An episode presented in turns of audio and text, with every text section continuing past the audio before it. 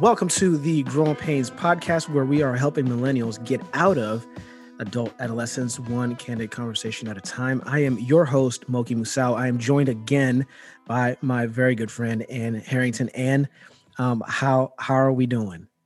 Doing good. Excited to do episode two. Right on.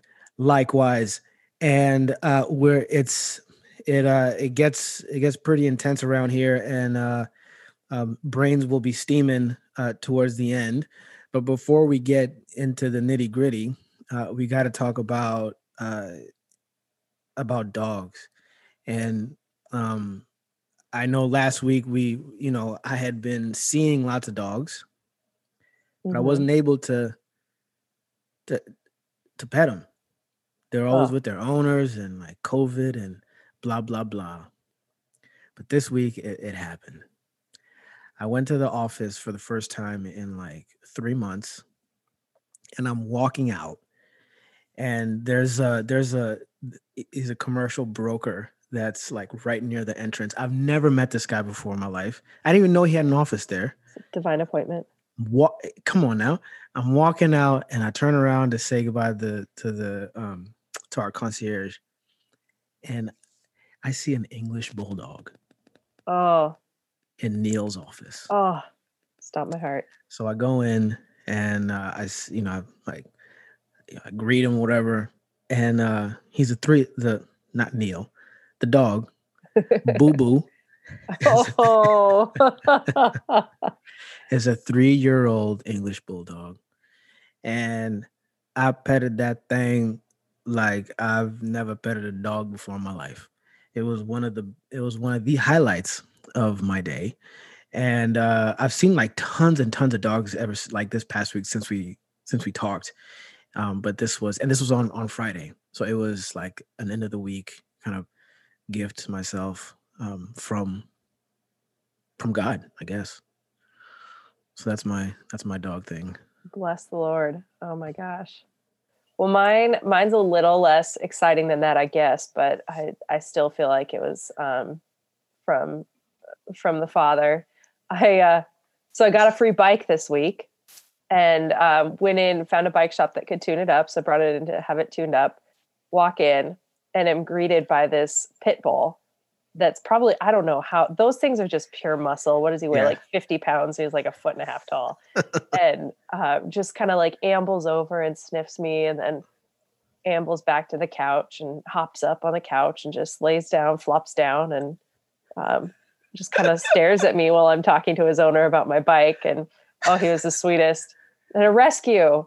And oh, uh, that's it. That's that's the dream. I mean, yeah. I would um I would love a rescue pit bull, I think. Yeah. I think you know, one man, day, Lord willing. I'm telling you, it's oh man, 2021 might be the year. Hmm. I might have to. Um well, speaking of dogs, we got to get into the nitty gritty. We got to get into this um, into this conversation. So, just recapping last week, we talked about the equation for wisdom, which is um, knowledge and experience and reflection, are really the three pillars that um, create the conditions for uh, for wisdom to. I think the I like the imagery of wisdom to arise in that you mm. don't like you don't you don't personally make it happen. Yeah, it, it is something that is created. Um, and so, you know, so we talked about that, and then and and really, I mean, we went deep. You know, like it was intense.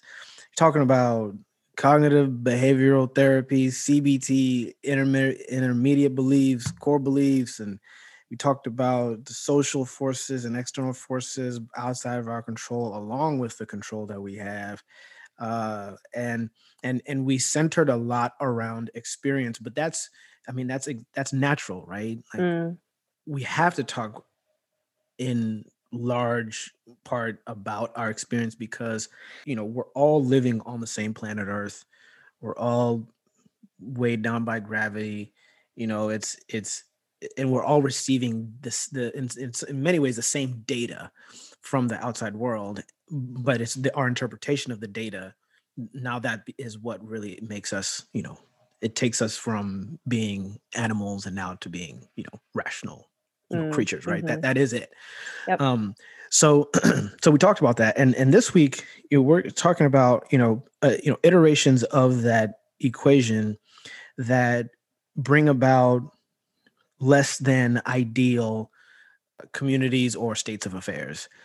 So this week we're talking about you know what what do you get when you when you have only experience and reflection? Without knowledge what what do you get? And off air you know you um had to succumb to like a very long like a very long tangent of me trying to nail this down and what it is when you have uh, your experience and reflection without knowledge you get a a purely subjective way of living. And what by that what i mean is that the the kind of conclusions that one reaches from your experience are are tied to your experience primarily so that if for example i want to you know using my, my life for example i went to youth youth group camp right? You have youth retreats and different things like that. And you know the the kind of experience of reality or if you want to call it truth you know that came from th- that event in order to in order to um achieve that or in order to engage with that i needed the event.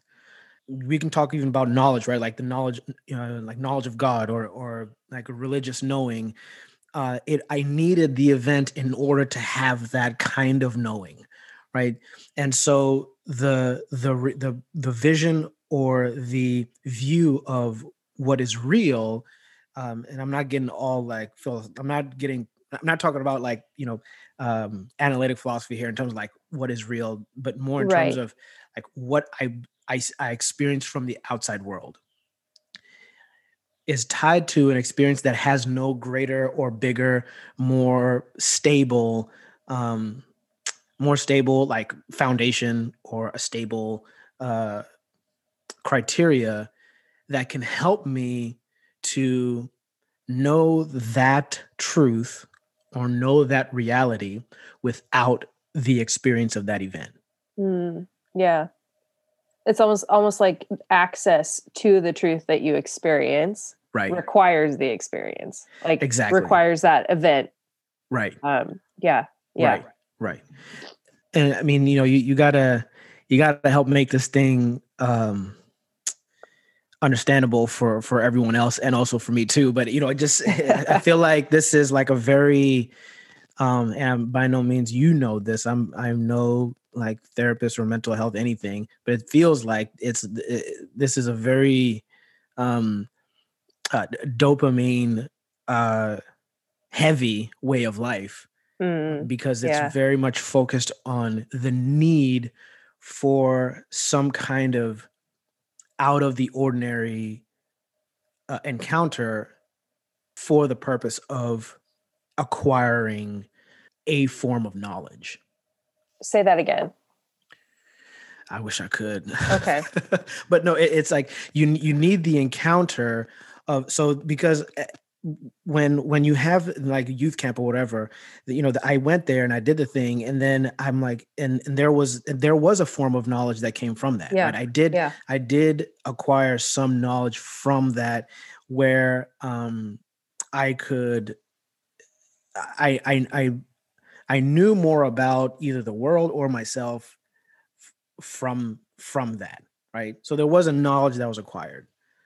However, there's a there's a connection or a connection is made in my mind where in order to have that knowledge and this is where i think it becomes crazy is in order to have even knowledge at all i need to have this out of the ordinary encounter and by out of the ordinary i don't mean like raving and going crazy but Yeah. rather you need to almost like step outside of the mundane Yeah, yeah, yeah, yeah. Okay, I see what you're saying. Yeah. Um, what do you think? Maybe this is going to take us in an area that we don't want to go yet, but I do. I do think it is important to acknowledge that that there are events and experiences that can be totally paradigm shifting and for the better. Right. And that experience is, and I, I mean, I've had those experiences in my life mm-hmm. where I'm like, okay, everything is different now. Mm-hmm. Right. Right. This right. flipped the paradigm that I was living from mm-hmm. on its head. Right. Um, and I had to um, start building a new, building a new paradigm mm-hmm. based on that experience. Right. Um, yeah. So what do you what do you make of that? What do you do with that? Right. It's it's true. I think that's right. Um, and it happens all the time. Uh, you know, I I believe that you know some. I think our views of reality are are changed, or or at least they're they're altered. I think incrementally. I think that's a normal way of doing it because we all encounter new data all the time. Yeah. Um, and you know, you don't. I don't think someone. I think a, a paradigm shifting um, encounter, I think, is a I think is an is is something that's like a culmination of a series of prior events, oh, if you okay. want to call sure. that, right? Yeah. So yeah. so the that's conditions are there. Already. Exactly. Right. Okay. Exactly. So sure. I don't think anything is. I don't believe like there's like blank slates or, um, I guess you want to call you know I would call it like a miracle, um, and by that I mean that I think miracles what what's so like powerful about them is that it's it seems like there's there are no like prior events that you know that have created conditions for what is happening. Like what happens right now is is simply like out of nowhere right? Yeah. So when it comes to paradigm shifting i think what even when something is paradigm shifting i think what it is is that that itself is a I think there are two there are two levels here. There's the the paradigm shifting like moment or happening is like the subjective experience, right? Of me encountering a new n- new knowledge, new something and then now I'm like, wow. Now things things change. Yeah. And then there's the I think the higher level or the higher plane and I think this is where this is what makes the difference is that there's there's this bigger or more like stable, the paradigm itself, which is more stable than my experience, which sustains after my experience. Or okay. I, I guess you want to call it like obtain. I think, you know, it it it remains what it is without my experience. Yep. Okay. Yeah. No, that makes sense. I'm I'm tracking now. Yep.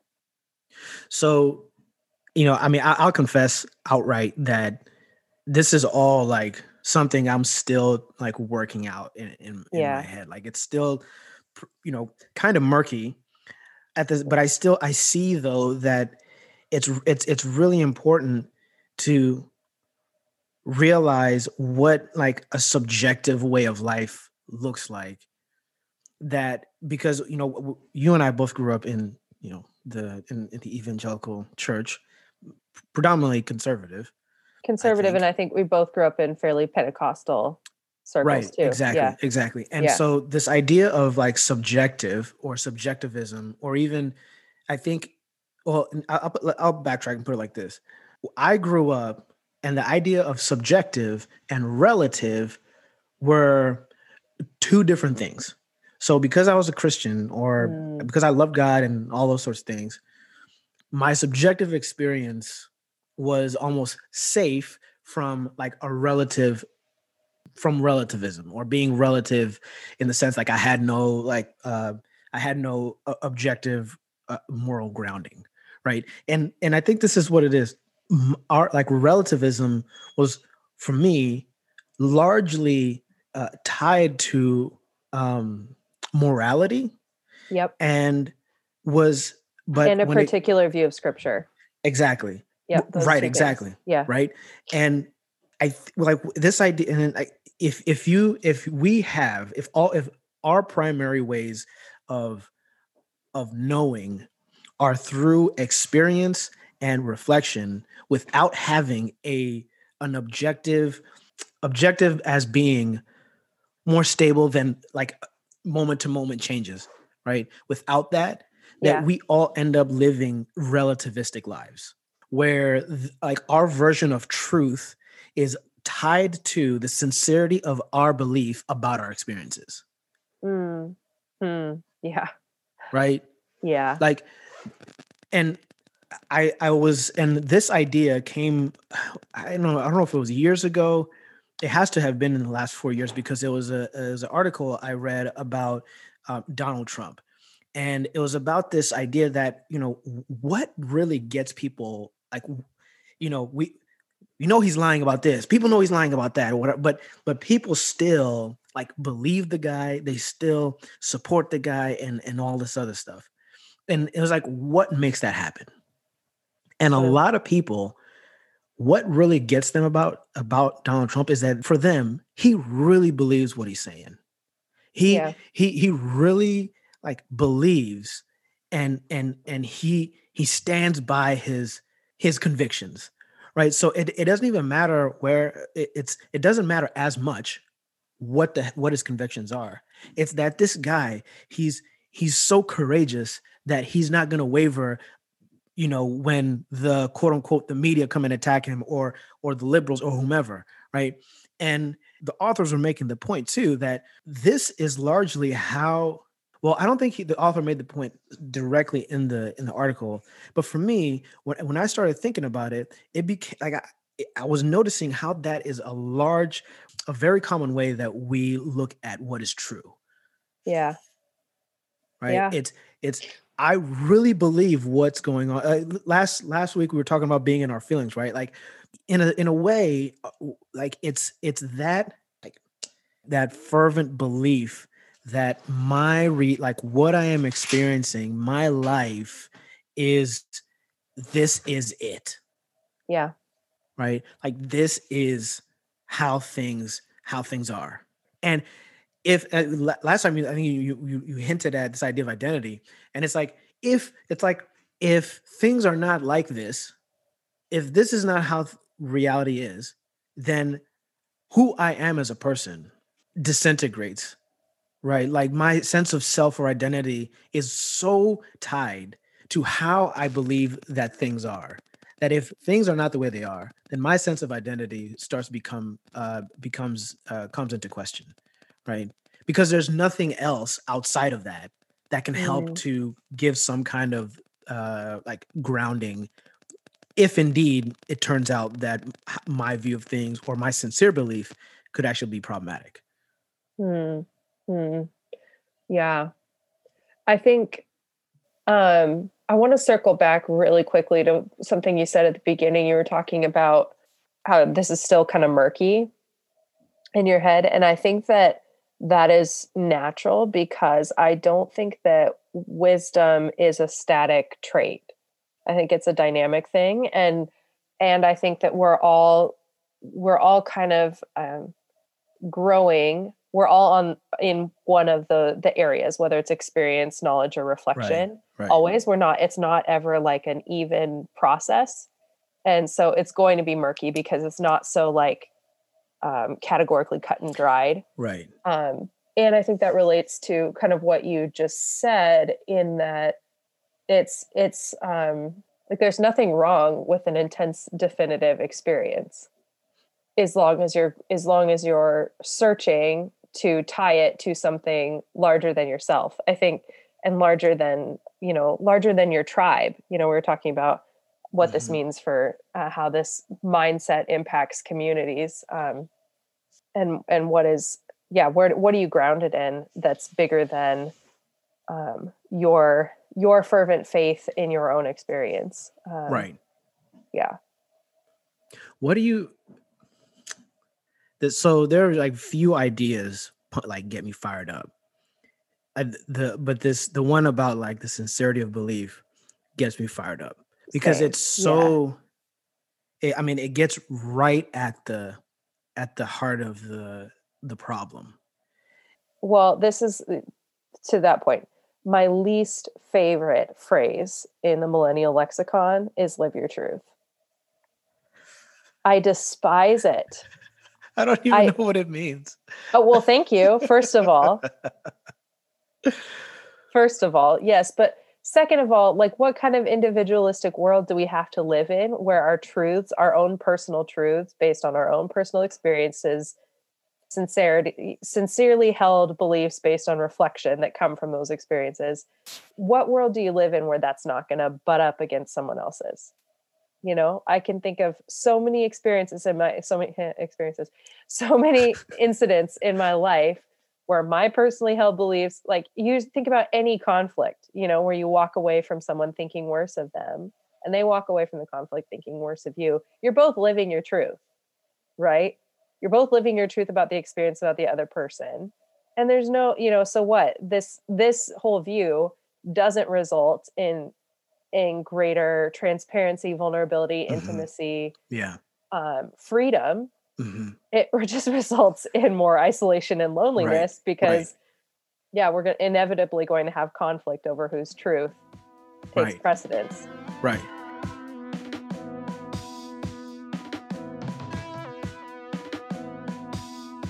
And what's really cool though about this idea of living your truth and is that in and I got this idea like I read it you know way back in Bonhoeffer like on a on a different subject but uh the idea that when you when a group comes together there are the individuals there's the individual identities that come together and then there's this like group identity that comes out yeah. and the group identity could actually be a um a a more stable foundation than the individuals yes. themselves yes and so when let's you know keeping with the with the uh-huh. lingo like i live my truth you live your truth and when we both live our truths together in in a community there's the conflict that comes from that and then there's also the synthesis that comes from that as well, which creates this larger truth yes. that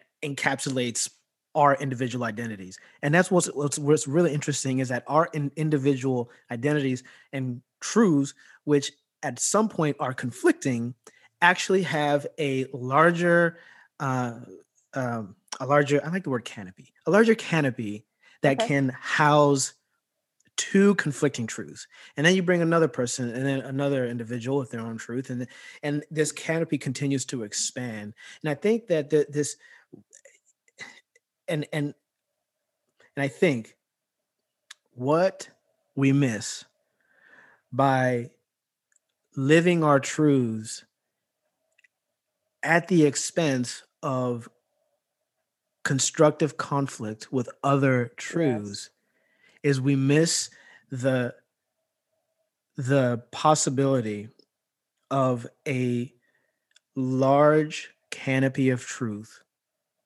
that can contain conflicting hmm. truths that don't meet a total resolution right I like that you see what i mean so yeah. and i think like that's where with like where wisdom comes from i think earlier on mentioning how wisdom arises, right? Yeah. Like it doesn't, you don't make it, it arises. And I think part of that is when you're in a community that has people with different views, different priorities, different goals, beliefs, so on and so forth, that are being held together by this larger thing.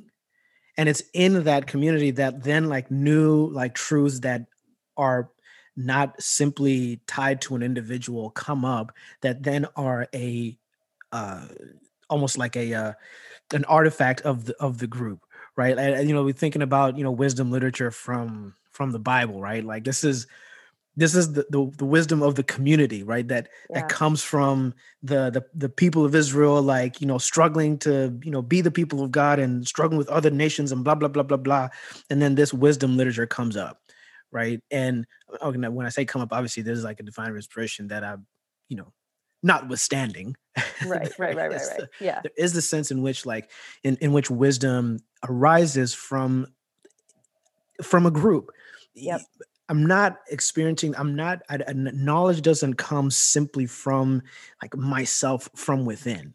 There's an aspect of it that is external, and the external portion will bring conflict and that's a part of it that's yeah. that's a that's a that's a part of the uh, journey from experience to knowledge to wisdom mm, yeah well and i think we talked about that last time too is that it's something to fight for and it's something to struggle with because inherently you're going to con and i think this is my other beef with the whole live your own truth thing you is that we are in people are uh, we talk about this in in therapy all the time in uh, in uh, when we do assessments with people people are inherently bad self-reporters we're like very unreliable self-reporters um, we either are like way too easy on ourselves mm-hmm. and way too optimistic about our behavior and how it impacts other people and mm-hmm. um, or way too pessimistic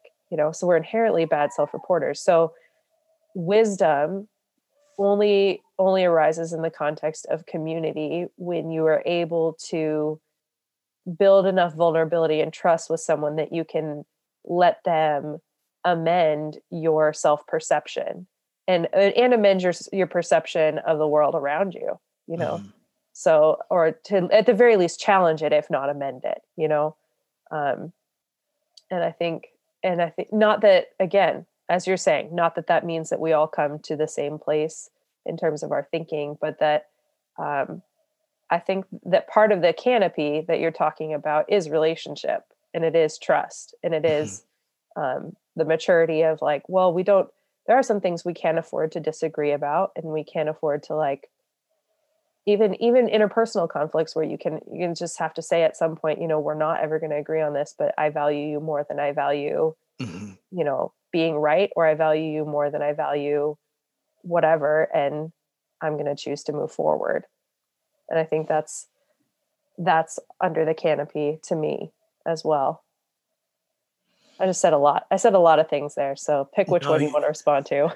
I I I want to. I think the my response will be in the form of a question of trying to uh, tying this to you know adult adolescence. Yep where and and really looking at and you know i think the disclaimer is always like when i say like when we use the word millennials we're not like saying everybody but it's right a large large trends that you know are that affect a, a, uh, a majority of people within the generation that we are part of you know born between i don't know what years but a certain yeah. year range right? Yeah. so that's what we mean right? I'm not saying every single person is like this but these are trends that are uh are documented. So thinking through that you know with regards to millennials and adult adolescents what kind of groups are formed or are being formed by this fervency of belief and experience. And and what what what is what what is damaging about that? Mm. you mentioned isolation and loneliness. I think those are two things. Maybe you can elaborate on that. And on top of that what are some of the the dangers that could come from that? Um, that you've maybe noticed you know uh, you know you talked about you, you work with with high schoolers but you know they're a little maybe a little bit down the line yeah, but they're gen z but yeah. Yeah but you know on prior to that what have you seen? Mm. Well, maybe I'll talk about my own experience a little bit. Um, I think that I've been I've been a part. I had a very formative faith experience in a very charismatic uh, group, and to say up front, so thankful for so much of it. Like shaped mm-hmm. my life really profoundly. Um, it was kind of my first really intense experience of the love of God, like mm. things I'm so thankful for that have defined me to this day. Um, but I think there's there's also in some like that was that was one that was it wasn't necessarily tied. It wasn't necessary. It was loosely rooted in scripture, but like not in a very uh, necessarily very like robust interpretation or engagement with scripture and in terms of like being detached from kind of an overarching uh, mm. canopy of well into being detached from like a broader base of knowledge mm-hmm. put it that way since we're sticking to our terms um, and i think that one of the things that i experienced out of that well there's first of all an intense pressure to perform mm-hmm. because mm. because performing is linked to the experience which is linked to the whole you know the whole thing. That's the the basis of the whole thing is the experience. So performing um and then i think for some people too there's i didn't have this this particular struggle but i saw a lot of people um and i see this in in other communities that are formulated around formed around experience. Um there's people sacrifice uh being known for belonging because hmm. um, because there's sort of um, when you're when everyone is sort of coalesced around this one common experience the other pieces mm. of who they are are less mm. important and and sometimes those other pieces of you will conflict with the experience itself or you might have questions and doubts about the experience mm. but because the community is formed around that experience there's um, there's not there's a resistance to anything that might threaten or distract from or pull attention from the experience mm-hmm. um, so i've seen that some too um, i'm trying to avoid naming communities or organizations or whatever but i think um, you know i think even just in uh, we see it in the political parties right like the second you start to question your party's nominee, whether, and this goes for both parties, you know, Republicans who are never Trumpers are like, you know, flogged and thrown out of the synagogue, so to mm-hmm. speak. and then, mm-hmm. you know, and same, same for Democrats who are right. reluctant to support Biden and Harris, you know, so there's, um, there's that sort of thing. Like there's no, there's no room for anything that is not mm. the, the central mm-hmm. emotional, visceral experience. Right. Right. Rooted in that. Yeah. I think um I need to stop saying I think and just start saying what it what it just was on my mind. Last week you you mentioned how our you know the millennial one of the things about millennials is that you know we are pretty fragile. Mm-hmm. We, we, suffer a lot from anxiety and different things like that. And as you're talking, it the the term that comes to mind is is fragile communities. Hmm. and and it seems and that it seems like is what is ends up happening is a bunch of fragile people is i, I remember um uh what's the guy's name? He's a theologian um methodist guy. Wesley? No he's a, he's a, he's a current guy. He's um oh. Oh gosh i can't think of his dude's name he's uh he came to Conwell. Um, he's a pacifist. Stanley Hauerwas. Yes, there it is. Just as I pull it up. Okay, Stanley Hauerwas. Yeah. So so Stanley Hauerwas once and you know came to Conwell and he gave a is like kind of like a fireside chat and this was tangentially related or this tangential point he made was like you know people out here are are lonely and their cure for loneliness is to get married and what he said lonely people in marriage create a hellhole of togetherness. Oh, wow. And, and wow. You know, it's like this, this, this idea that lonely people create, they create fragile bonds uh, within a community. And so you have lonely people who are living their truths, afraid to encounter other truths, then like come together, continue coming together. And it's like a like a like almost like like Jenga, you know. It's like this big old tower that's built, and then you start if you but if you take out one of the little pieces at the bottom the whole thing crumbles and you don't need to take out a whole lot yeah. of them it's a fragile edifice a fragile community and they become very dogmatic as well yeah it's almost like a gang you know there's one way in and no way out yeah yeah, yeah. It's you, you get jumped in, uh, and and there's no way to get out, and we're almost imprisoned in in these communities because of if we if the if the tr- this truth here it's not that it's it's false, but it's not the only truth. That itself is a problem. That's a threat to the community. Yep. Right. Not even it's not even that falsehood is a threat to the community. It's that other truth is a threat to the community. You know, what what is a potential antidote? Obviously, you know, when looking at this equation here, you know, you have experience and reflection. Obviously, the answer is just to get some knowledge. But how do you infuse knowledge into these communities in which that actual like in which truth is a threat to their foundation? Yeah um, I'm just I'm processing this out loud, so might this might be a little rough, but we're I'm just going to work backwards from what you've said. So if we have these these fragile communities that are basically just lonely people connecting over something that is fragile because it's easily mm-hmm. threatened, mm-hmm. um, and they need they need these fragile connections in order to have belonging. Right. Even if it even if it's you know skin deep or based solely on one one factor of who right. they are, one piece of who they are.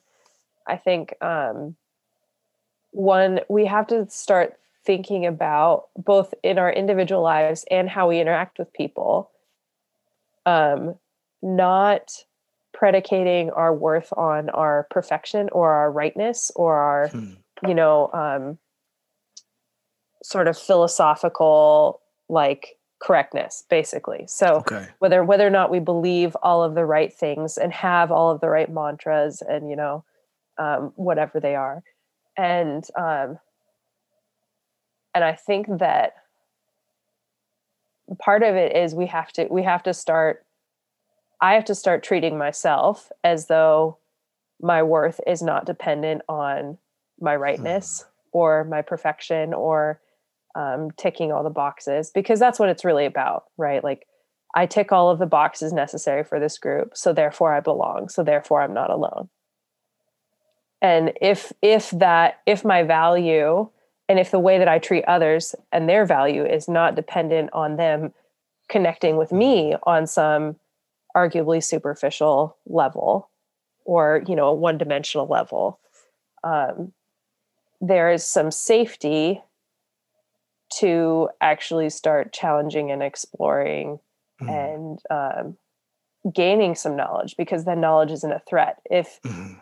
if you know espousing the right beliefs isn't going to break a relationship or espousing the wrong beliefs isn't going to you know break a relationship or espousing different beliefs even right. you know two different truths if if espousing different beliefs isn't going to break a relationship then there is some safety to actually gain some knowledge. I like that idea about safety. And I think just kind of in terms of thinking through how to sign off here, you know, you know, fragile communities is, is um, you know, created by, by fragile people. This idea of not tying our worth or identity to uh, one's correctness, you know, or quote unquote alignment with what they experience. My mentors talk a lot about, you know, I, last year, last week, I talked about, you know, adversity and the ability to overcome. So he says, like, he says that one of the most important qualities you can have is to is to have courage, you know, and and you know he's when he did martial arts he he did martial arts for a long time he even taught his kids martial arts his his uh his sensei said that apart from technique, the most important quality you need to have is you need to have guts. You need to have courage, mm. right? To actually be willing to go to another dojo and to challenge their uh, their style, right? And you have to have the courage to to learn your style and then to actually put it in the in the ring or in the dojo and see how it how it it works against other styles and this is the mm. key is that in the beginning when you encounter another truth it's going to be an opposition. It's going to be oppositional right? Like a, it's going to be against right? It, it is an opponent in, in a sense. But i think the the in order to move from having fragile communities to courageous communities, these are the ones that instead of seeing outside truths as threats, actually see them as opportunities for transformation. Mm. Right? Like it takes courage to look at something that is, you know, like nowhere to go going like in group, out group, something that's out, uh, you know, in an out group to see that as an opportunity rather than as a threat. Yes right? Like if this truth is supposed to be so tangible and so powerful, then why not see what happens when this other person or this other experience or this other truth comes in? What's going to happen? And, you know, the courage to include is more powerful than the fear that excludes. Mm and that's where that I think is is is a is a hopeful, encouraging path to wisdom and to living more courageous lives rather than fearful ones and yeah. and that will in turn create more courageous communities not just for us but then for for you know future generations you know you know more courageous communities for you know people like like Max. Yeah, yeah, mm, that's good. One one final thought from me because we're talking about courage. Um, a friend of mine told me once, and I don't know if this is true, but I think it sounds true, so I'm just going to say that it is.